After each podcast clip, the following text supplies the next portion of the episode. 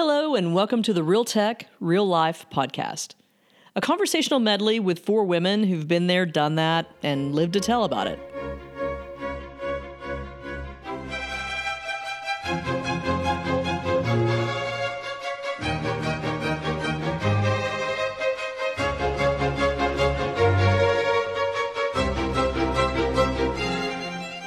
Welcome back to the Real Tech, Real Life podcast. Today we're episode eight, talking about scope to delivery, managing projects, managing customers. And this is a uh, obviously a part of our ongoing series on the life cycles of, of professional services firms. So when we talk about managing, we talked about uh, a couple of episodes ago a little bit about the fact that uh, with services you're never delivering a in the box product you're always uh, shaping that product or shaping a, a, set of deliverables specific to a customer. So because of that it takes a product management role that you might find in a traditional service a traditional software company and it takes it to another level because now you have an external customer and and uh, many times you've got you know requirements going on the fly and that sort of thing. So there's a there's an element and also you have to manage a budget in a way that's a little bit different than you might manage as a product manager within an organization.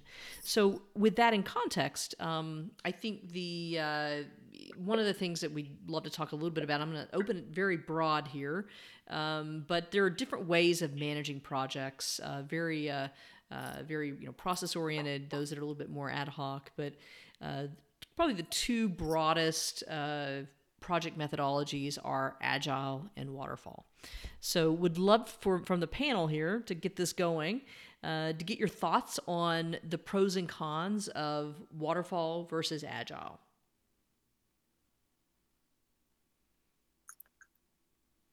Silence. I sorry, I got dropped off, so you may have to kind of. I got dropped off and I have to rejoin, so I missed what you oh, asked. Oh, so you, you were right, going to so, it over to Ken. Yeah, no, I'm going to tee up. The, I'll tee up the question one more time. So, so let's just throw this out there: uh, agile projects or agile project methodology versus waterfall project methodology. What are the pros and cons between the two? So I, am going to give a high level, but I think Miriam's probably going to be able to go into more detail on this one. But I mean, I think traditionally waterfall obviously is you kind of you come up with all of the requirements up front.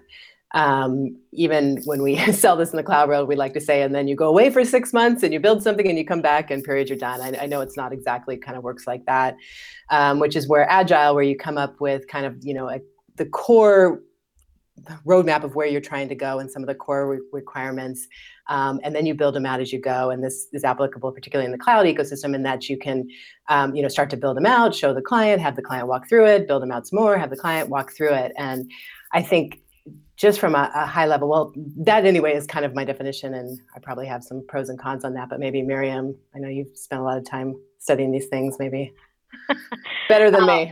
uh, well, I don't know about better than you, but I, I definitely have very strong opinions about it.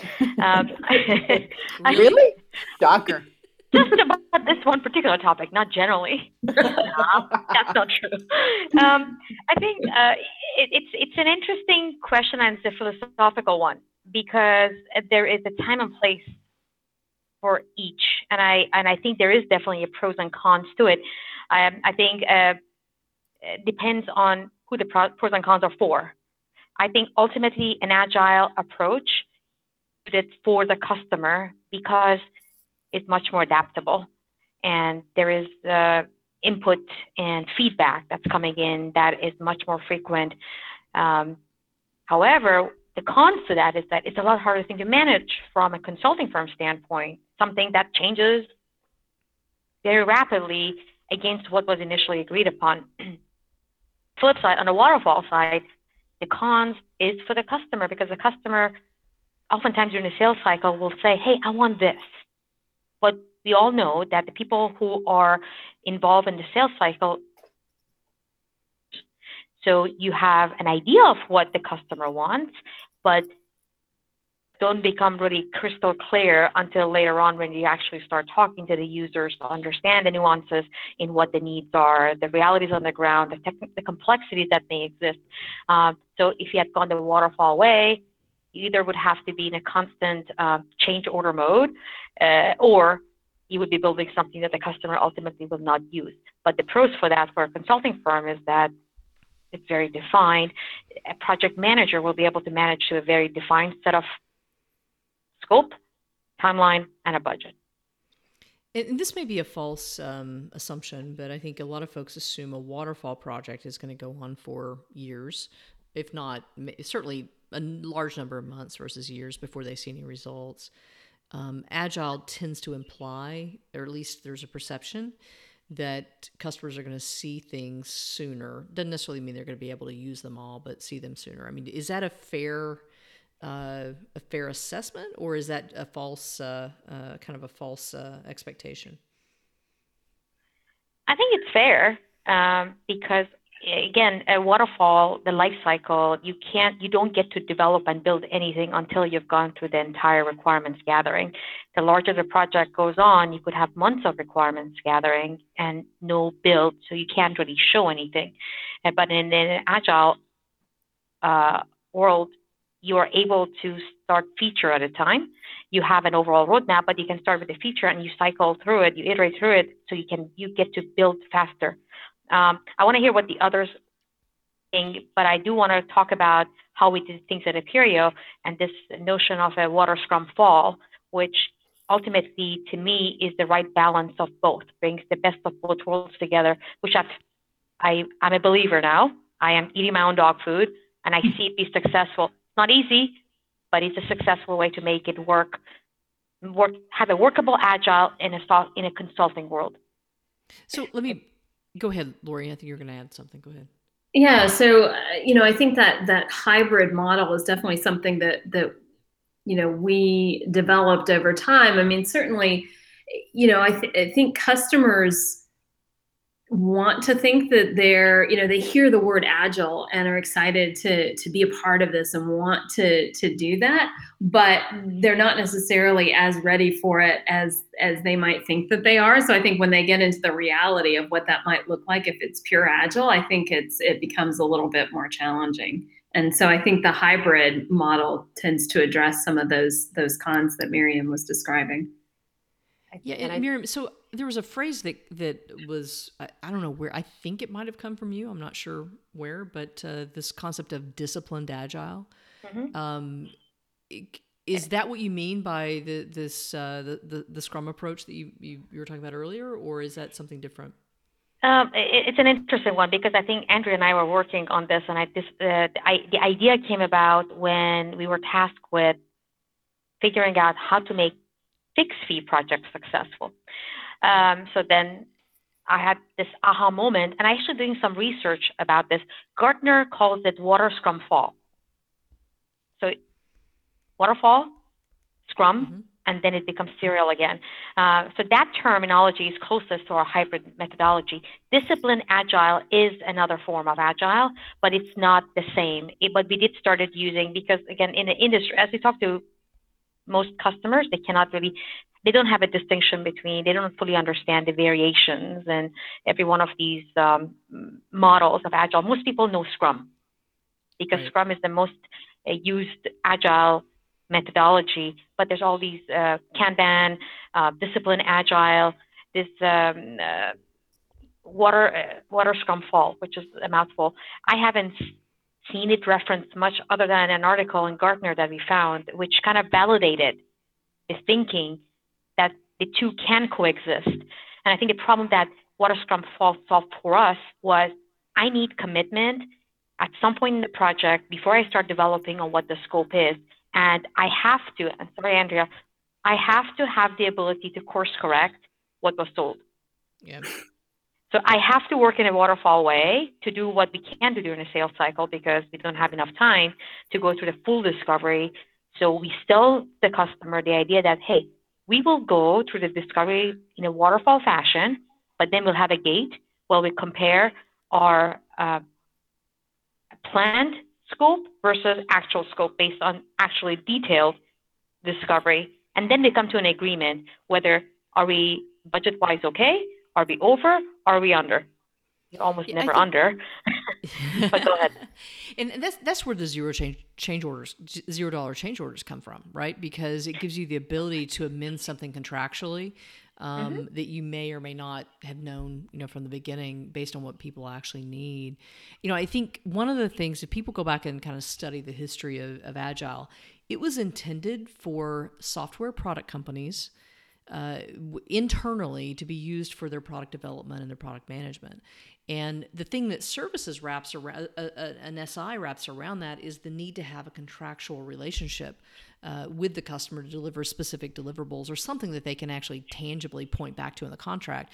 And I think that's where mm-hmm. the um, kind of the yin and the yang of d- delivering external uh, agile projects comes because even we, we worked with a very large organization that I won't name, but they're probably known as one of the more agile companies in the world. And it was difficult for them to procure from a, you know pure agile which is basically you know i don't know what you're going to get at the end. This is the business objective. Um, we're going to give this amount of money in a contract and at the end of it you're going to end up with something. Well no procurement organization is going to let you buy that right? So you've yeah. got to have some kind of a, a construct to to show um, you know something very tangible. And you know I, andrea i know as you were working with customers in the pre-sale cycle uh, many customers think they're agile or want to be agile, but but aren't necessarily um, able to move as fast and and um, as uh, uh, you know, kind of as, be as flexible as agile requires. I mean, would you typically identify this early in the sales cycle, or would you kind of let uh, let the, the process run and, and get to, to where you're actually building statements of work and then talk to them about okay, well, this is the way we would structure structure a, a project with you? Well, I, I, mean, yeah, I think from a sales perspective, you, you throw around the term agile and everybody thinks it's sexy and cool. And, you know, we're just trying to sell and get them to love us and all of this. And I, so I, I think depending on the organization, yeah, you probably don't spend um, a lot of time up front talking to, you talk about what our methodology is and how it's going to work and all of that kind of stuff. And for the most part, people are sold, but kind of going back to, I think one of the comments I wanted to comment on that Miriam was saying about correcting what happens in the sales cycle. I think one of the big challenges um, is when people like when you think waterfall often which i think a lot of times you see happen is you know people have this one shot to get their requirements out. And so they will come up with every single kind of off the wall requirement that ever you know every edge case and how they address it and all of these things. And suddenly you, you've got this huge amount of scope. People also tend to gravitate to how they've been doing things. And a lot of times when you're implementing new tools of this when you're also trying to implement kind of usually you're not trying to just take what they have and put it on the new tool. You want to kind of evolve their processes and things. And i think most people you know until they see something play out can't really articulate what they want to do. And so i think um, so you can talk about it in the sales cycle i think from that perspective in that you know you you may think you want to do kind of abc but once you see it and play it and touch it and all of this stuff that's probably going to evolve. And that's where i think from sales delivery you kind of have that flexibility um, you know, where you do have to have defined scope. We've got to price it based on something, and we have to kind of sell them on kind of what that methodology is going to be. Look, but it, they've got to have some flexibility um, through that process to let that evolve. So it's which goes back to the methodology, I think. It all goes back to methodology, doesn't it? and I think one of the things too is different uh, software vendors, different cloud vendors have different requirements around uh, you know what they see is is the proper methodology whereas you know may work with like a google or you know maybe a salesforce that are kind of uh, a little bit uh, are very open in terms of what you do and how you do things. Other vendors, for very good reasons, um, whether it be an ERP package or uh, you know H- HR package like a Workday or something, have are a little bit more uh, stringent on on what you can and can't do and how you can work things. And Laura, you've seen lots of different um, methodologies. I wonder if you, you, had any analogies to draw to that or any any comments on that. Yeah, I mean you're exactly right. I think you know there, excuse me, especially in the technology world, um, that's that's what these companies do for a living, and so they're very um, they tend to be either very open um, and will consider, or they're, they're very prescriptive because they've been through it themselves and they have an idea. Um, I know when we partnered with with Workday, they had a lot of good, you know, real world lessons learned, and were very clear about what the methodology needed to look like, and and their partners um, weren't varying very much from that um, from that methodology. Right, makes sense.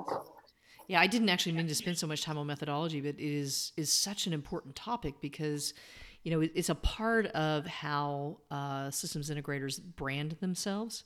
uh, especially today. I mean, when you look at cloud technologies, they do lend themselves to moving faster uh, and being more flexible because so much of the uh, enablement that you do is in the configuration layer. It's not in the coding layer. So you don't necessarily need to go away and have people go write code um, in German for you know for 12 months before you can see anything.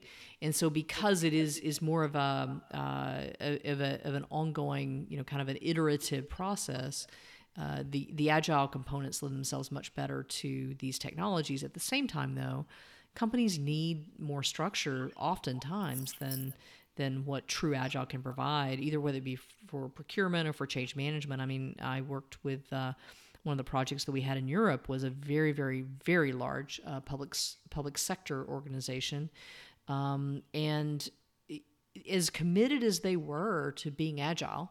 Uh, there was just no way they were ever going to truly be able to adapt agile and, and so it becomes a, a question of you know how structured do you need to make it so that the organ- their organization can come along with you, uh, which is a bit of a challenge. And I think that then leads me into sort of the next area of uh, questioning and around project management, and, and that is from a documentation standpoint.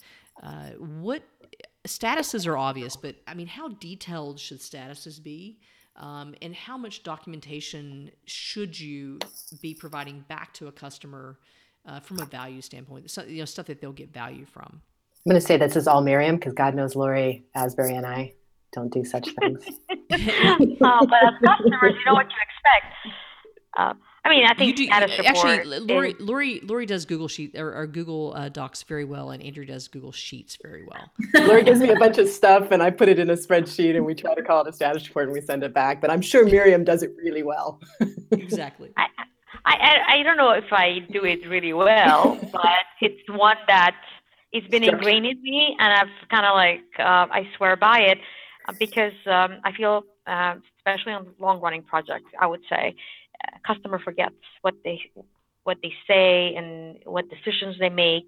Um, I feel a status uh, report is a great vehicle to kind of go down on record on things that are important to the way the project is progressing. So status report, um, and actually mine is not very detailed uh, because it's um, an additive thing. So I mean, if I start a risk, a risk unless it closes, it stays on the on, on a project uh, on a on a status report. So I would uh, recommend every project manager uh, and every organization that has projects going on with project managers to make that a required um, artifact that becomes a contractual agreement on a much more frequent basis between the project team and the uh, consulting uh, firm on what where the project is at, what are the issues, what's being resolved, that what's staying uh, on a as an unresolved issue for longer than it's um, desired.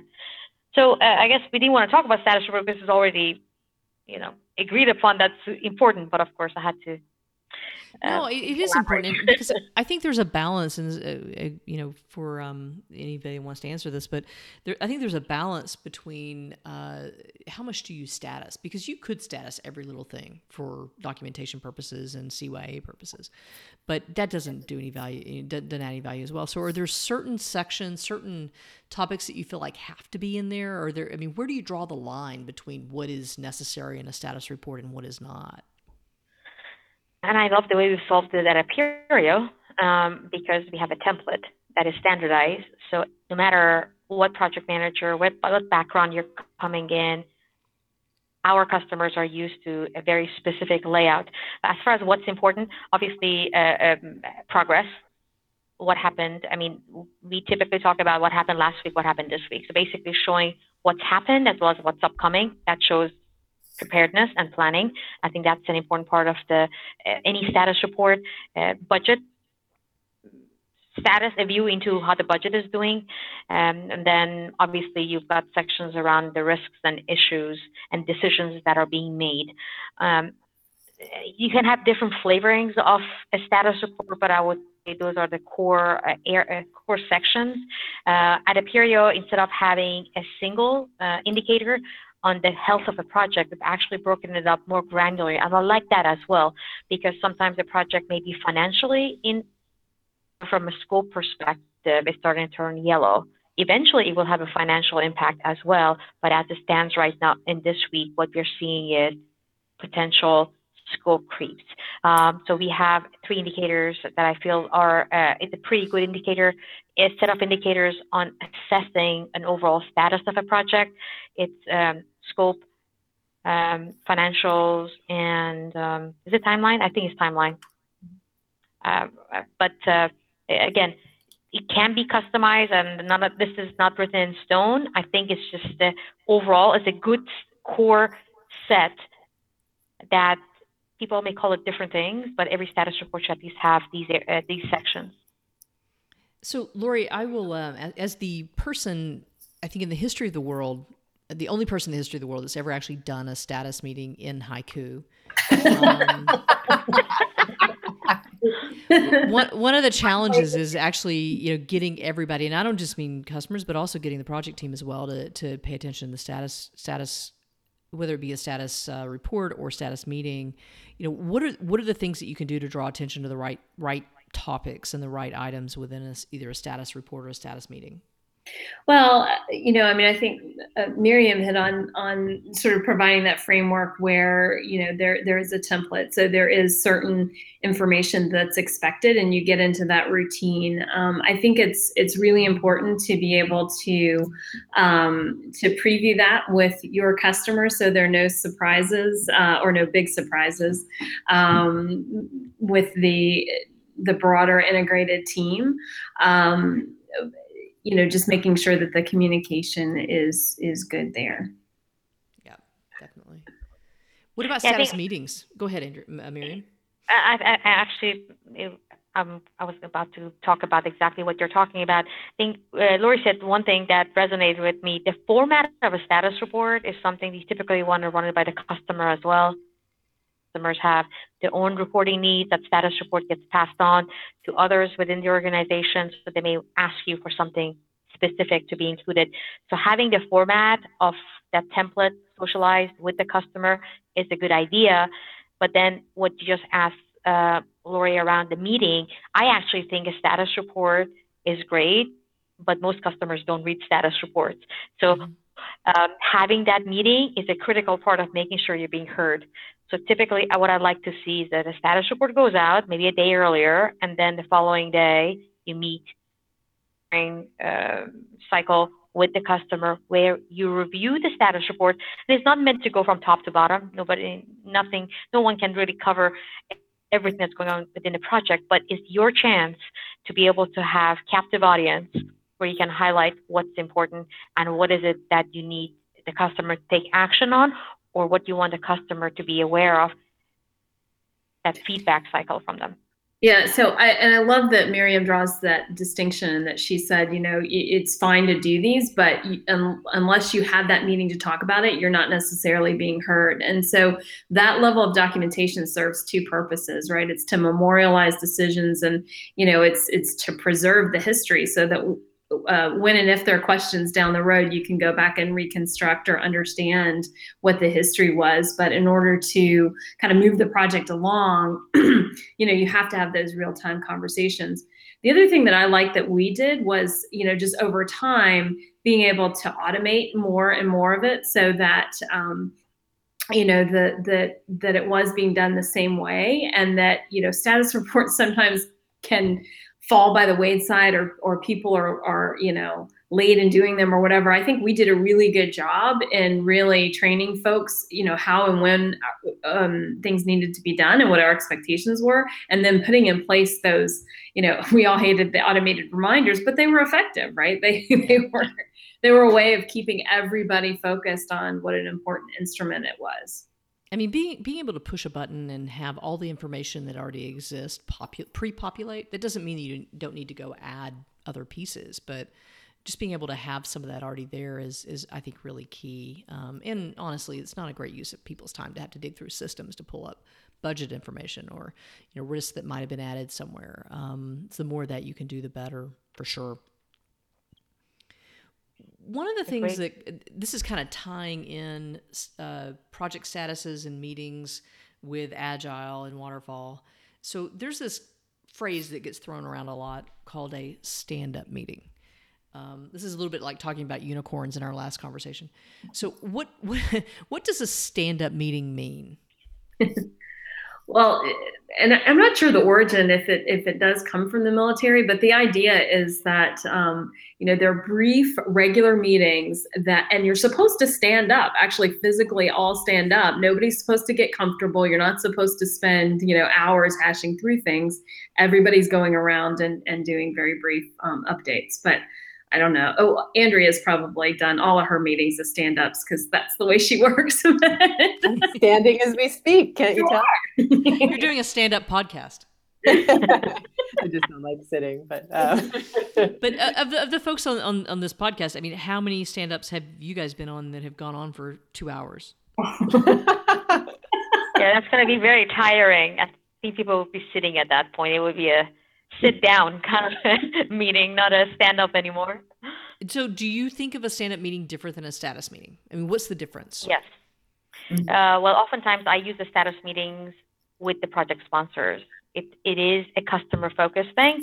Uh, the input to the status report comes from the stand ups because that's where you identify issues, risks, blockers that you cannot um, remove. Uh, during your stand-ups. The stand-up formats generally are the same three questions. What did you do yesterday? What do you do plan to do today?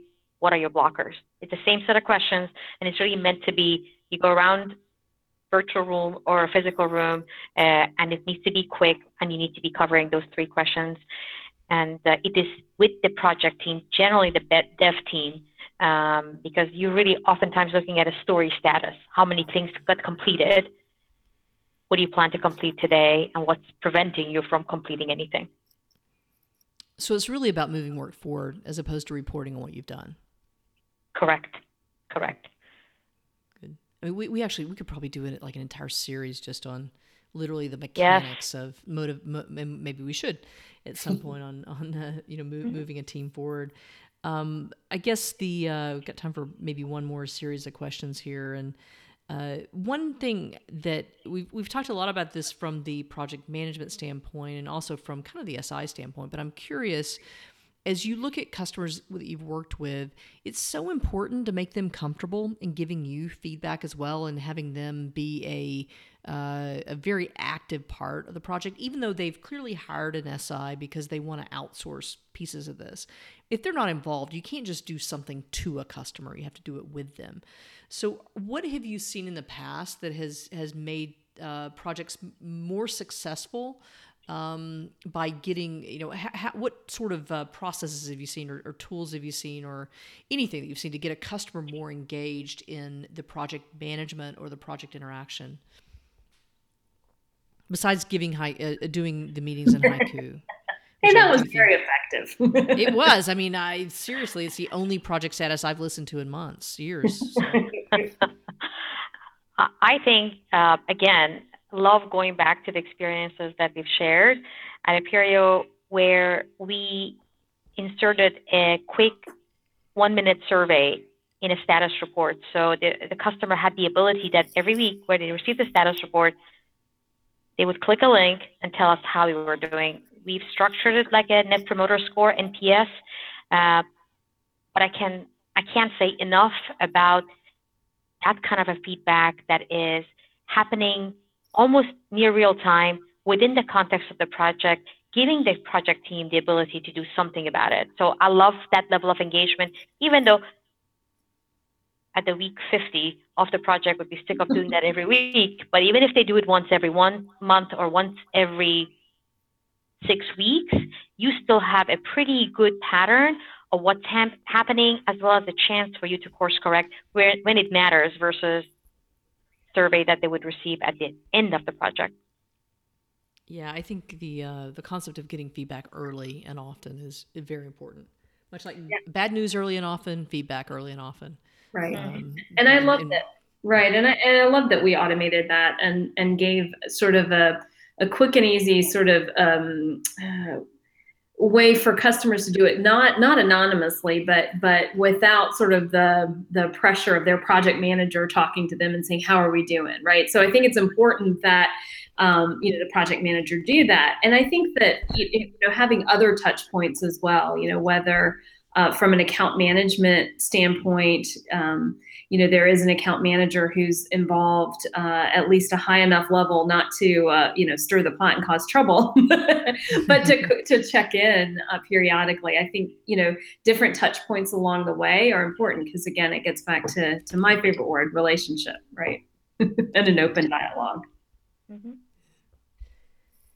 Andrea, I, uh, I, I, lied. I said we had one more question, but I have one question for you. And this is something we all kind of think dealt with early on as you're evolving a services practice. How, what do you do with a customer that says, I don't need project management, I have my own project manager? Yeah. Um, and that still comes up for me oftentimes. And I think, um, I think, you have to explain kind of you know what the actual role is. And i mean the project manager on the consultant side um, and again probably I, I, only talk to this in sales miriam could probably talk about it better um, is the you know they're keeping the consultant on task they're making sure you know we told you it's going to cost $100000 and take eight weeks to do this um, we would need to make sure that our, our team is moving towards that the entire time. And so their role is to specifically, I mean, follow those tasks, make sure we're on budget, make sure we're on track. And I think the client side, there's still the need for somebody who's going to, you know, rest, get the client team, make sure their decisions are being made, make sure the right people are in the right meetings, make sure things are signed off and all that thing. I think they're two different functions.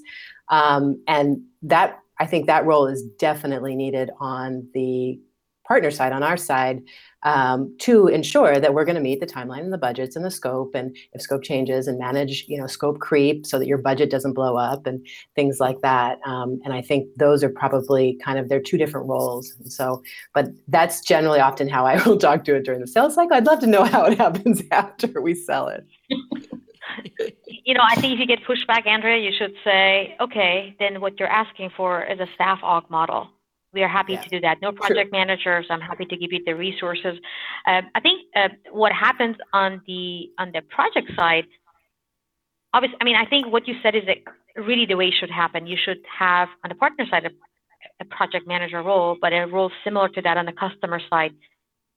Depending on the scale of a project, that becomes even a more important activity because customer oftentimes doing something that the partner uh, team has dependency on who do you go to to push people from their end? Let's say it's their IT who has to punch a hole in their firewall to make some API available or accessible. Um, so I think in an ideal world, you've got those two roles working in tandem together to be able to resolve everything that's going on. But I would say that um, some of the other arguments that I would say make sense to validate the need for a project manager is Oftentimes, our customers don't know Salesforce well enough. Our project managers understand Salesforce. Not only do they understand project management as a discipline, they understand the ecosystem, they understand how our team interacts, how they work, what are they accountable for, how our offshore teams work. So I think there are elements. I mean, that what kind of going back to what Lori um, you brought up earlier when we talked about staffing. We said what is the project manager responsible for?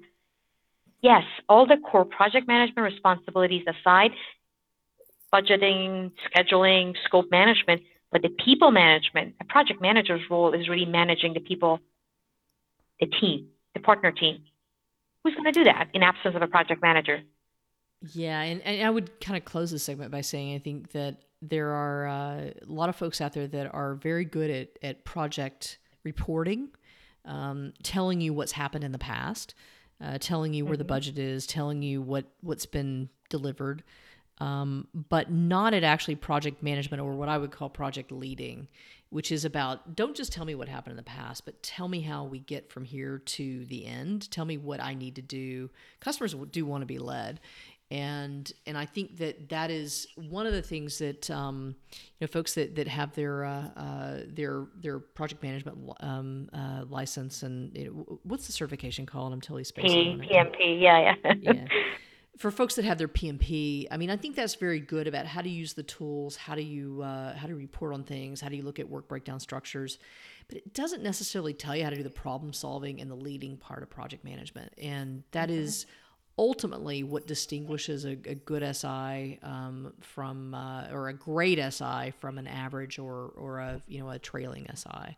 um, and I think that's you know something that is uh, uh, definitely definitely a big difference. So, and you know, honestly, as I think through this, um, I've literally come up with like six different topics for future future podcasts. So we, there's so much more that I think we could wrap into this, but um, is at least as a good starter for how do you think about just the basics of, of project management within a within a uh, within a, a project with a customer. So, uh, anyway, I think uh, so. The next time we get together, we actually have um, uh, the next time we talk about the the series and scope to deliver, we'll be talking about closing projects and you know how do you do that in a way that uh, kind of feeds the uh, the life cycle. Uh, but uh, it is uh, there's so many other pieces in this. I honestly feel like we could probably spend seven seven episodes just on on managing customers, just just trading uh, different stories and examples. So, anyway, um, with that in mind, I will now transition into our lightning round. I'll do a little bit of a kind of a music segment out of that, so we'll kind of segue smoothly. All right, so uh, I haven't, I didn't tell y'all what the question would be. Um, actually, I did. Oh boy. I think I got these reversed, but that's all right. So um, I've got two questions for today. We've got about probably 10 minutes left on the episode. So um, you can pick. I'll, y'all tell me what you want to cover. We can either do favorite people development story, um, favorite, you know, employee that, you know, you helped groom, or you don't have to name names, by the way, um, or uh, favorite place in the world for vacation. What do you, what do y'all want to do? I guess we did. Tr- I mean, that's the easier one for me. Favorite place vacation. to vacation, but we talked about travel in the previous one. Oh, that's good. Let's keep it. That'll be good. Everybody good with that? Yeah. All right. So, welcome back to our lightning round. We are gonna today's uh, fun topic is where is the your favorite place in the world to go on vacation? All right. So I'll throw it out there for the panel. where, where is your favorite place to go on vacation? So for me, I always struggle when you ask me to come up with one. That's just not, not our rule follower. I love that. Yeah. So, but and and so I was I was scratching my head like, okay, all this pressure. I have to just pick one place because there's not one no, that I return to again and again. But I, there are definitely elements for me. Like I need that variety. Um, but I love to sail. So any place um, coastal with wind where I can sail, that always tops the list for me. But I also like just exploring different areas. So, are there certain places you like to sail more than others? do you like um, like like rough waters? You like you like calm waters? um, yeah, I mean, I so you know, as I think about that, I haven't done a lot of exotic sailing, um, but you know, I love to sail out of San Francisco Bay. The three areas primarily that I've sailed San Francisco Bay, the Chesapeake Bay, and Pensacola, the Santa Rosa Sound. Um, so I like access to blue water, but I prefer a little bit more sheltered. More variety. So, yeah. um, Chesapeake and San Francisco don't surprise me, but Pensacola, I don't really, I don't always think of that as as like the sailing capital of the world. What, what's so awesome about it? There's some good. Well, the, the most awesome thing. I know nothing about sailing, by the way. So. then I need to correct that. We need to get you out on the boat. But um, the most awesome thing about Pensacola is that it's a six-hour drive from Huntsville. oh, that's pretty awesome. I'm pretty landlocked here, so um, it's easy access to the Gulf Coast. But um, but no, the sailing is is great. The the uh, wind is is great year round and uh, easy access to the Gulf. And do you have uh, certain types of boats? I mean, like, do you like to do day sailing, or do you like those that you're going out and doing a bit of a sail trek? Um, I like to be able to anchor, um, but I also like coming back to the dock. Um, but typically, uh, somewhere between a 34 and a 39 foot sailboat is is kind of my sweet spot. To be precise. To be precise. That's and right. Those are and those are typically typically overnight boats, right? Yes, yes, yes, yeah. absolutely. It sounds sounds big. I don't know, but it does sound. Yeah. I, I, can't believe in all your travels, Lori, that you haven't, um, you know, mastered the art of sailing. And this is a serious oversight on my part as your friend. So I've got to get you out. I think, I think that's we need to do a podcast, a nautical podcast. So the four of us from a boat. I yeah, that would be good. Yeah, I'll I'll go for it too. Andrea, so you- I yeah, I actually I learned to sail on the Brazos River. So, um, and I thought I was an awesome sailor. So I don't know if you the Brazos River is basically like a big creek with with a lot of mud in it, and to the point. I mean, they actually uh, went to Baylor, so the the river certain times of the year they would actually dam it off, and that part of the river would be completely empty, so you didn't even sail. But I thought it was an awesome sailor because I could sail on the Brazos. and I went to Mexico and uh, rented a Hobie Cat with some friends. And before I knew it, we were using the rudder to try to paddle back into, in, in you know, we, we, we had no idea what we were doing. So, lesson for everybody out there if you learn to sail on a river, it's not the same as sailing in an ocean. So, so let me just my sailing. I uh, went to San Diego State and actually took sailing as a PE class one semester. We went down to the bay and sailed, which sounded really awesome in like August, September. But even in San Diego in December, it wasn't so much fun. But we had to do a capsize drill, and myself and my partner were the only folks in the class who had an extra day of capsize drill by mistake. Um, so that yeah didn't turn out so well and wow, then as I've gotten older, I realize I get horribly seasick, sadly. So being on a boat for 24 hours, I'd either have to take so much Dramamine that I'd be out asleep the entire time. So that is why, Lori, we have never sailed together. that explains a lot. so, Adrian, while we're with you, what about your favorite place in the world to go on vacation? So I'm going to say that I probably have not yet been to my favorite place in the world because I'm not exactly sure which one it is. But I always, always, always, and my kids will tell you this, will gravitate towards tropical. I love you give me turquoise water and blue sand. I mean, sorry, blue sand, turquoise blue water and white sand. I was going to say, um, where is the blue sand? I haven't seen that one. I haven't been yes. there. Um, I mean, that is my like happy place. Obviously, I live in San Diego, um, so I'm near the ocean. But I, I, any tropical. We we lived in Hawaii for a while. We go back to Hawaii occasionally. We've gone to the Caribbean. Went to Costa Rica last year. Um, so, and and I also like a mix of. I kind of prefer not too remote because I do like places where you can eat and drink without having to worry too much about foodborne illness and such. But um, yeah, you give me the most turquoise water and white sand, and I am like as happy as can be. So I'm looking for recommendations actually for this summer's trip. Anybody has got one? I, I have tons of recommendations. I don't, I don't, know anywhere blue sand, so. Yeah. well, I've been black sand beaches in Hawaii and such, but I think it's just that that image of the you know that turquoise blue and the white sand, which we is not California beaches. We did have those in Hawaii when we lived there, and go back, and obviously the Caribbean. But any beach, anywhere where it's sunny and warm and blue sky and palm trees, and I'm a California girl through and through. It's all good. exactly. Miriam, do you have any recommendations for her? Oh, I have plenty. I mean, uh, I think she's gone to a number of them. I mean, I'm, obviously, I'm pretty consistent in my choice of travel. I think Caribbean has always been uh, my top choice, and I just feel that it's very hard to go back to the same place mm-hmm. because um, there's too many places to see. But then ultimately, when you come and book your uh, trip, we do end up going back to the same three islands, and we keep rotating. They're the go-to ones but every once in a while we kind of go somewhere new. I would say um, I suggest you know, considering the U.S. Virgin Islands. I love St. John's, um, but St. Thomas. If you go to St. Thomas, you can actually take a quick to St. John's or stay at St. John's, but that's when you have to. Like a fly-in boat ride over to where you need to go. Um, so uh, I don't have, I don't know if it, I have yet gone to my favorite place, but anywhere that meets those criteria that Andrea said, with the exception of the sand being white, not blue, um, I'm in. Just sign me up, and I'm gonna be there. And it's just amazing how energizing it is to just be at peace, water, warmth. Um, yeah, I think any coastal eh, water, I think, has that calming effect, no matter how you look at it. Um, and I enjoy Maine the same way, but Maine is cold. It's different kind of experience with water. It's equally. Oh, we lost wow. her. She's booked her trip. Bluebell had had enough. cool. Well, I'll I'll I'll close out since she dropped off. I uh, Lori, I'm going to follow you and say I can't just pick one place. I mean, I think there are different places for different reasons. If I could only put, if I were only allowed to go one place in the world, it'd be Italy.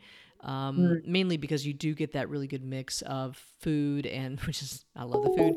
You get the food, you get the history, you get uh, the, you got the coast, you've got the mountains. If you go to the Dolomites, I mean, I do think it's it's a lot of everything all in one place. But uh, given a choice, um, you know, I kind of segment vacations into different categories. One is to go learn something. Um, you know, to go learn something my probably my go-to and, and i have a hard time thinking of this place as a vacation anymore because i lived there for a while but it is london. Uh, i think it's the one city in the world where you can literally you know every hour go experience something different and learn something different and and it's it's just a, a great place for that um, I I do love Italy for uh, for the food and the vacation, Europe in general, but especially Italy. And then anything I can do outdoors. Um, you know, I, I like the mountains. I like uh, I like skiing. Uh, I like fishing. I need to try sailing apparently because that's the one thing I don't seem to. Sailing on the Brazos isn't the same, um, but again, going back to just one place, it would it would be Italy, probably the Amalfi Coast uh, where it's just absolutely the most beautiful place in the world and the most amazing food in the world, and also at times during the year the most crowded place in the world. So um, avoid August, uh, j- late July and August. But uh, so that that actually, you know, I'm ready to go on vacation now. I don't know about y'all. Yeah, no, where when are we going? Let's go. So I think as we uh, resume for episode nine, we have a special episode. We're going to be uh, doing a, a, team interview of uh, Mike Epner, who was uh, our uh, our SVP of of services and services operations at Appirio uh, for a number of years, and many of us worked with very closely. Um, so look forward to, to that. He is he was often the method, the madness uh, for for what we did. Um, you know, for for kind of those those middling years as we were growing so fast and building out the services team. And then uh, the episode after that will be uh, our final in the scope to delivery session on uh, on how to close a project. Uh, make sure you you get take the right things away from it. So again, thanks everybody for joining today, and we will look forward to having you back on episode number nine.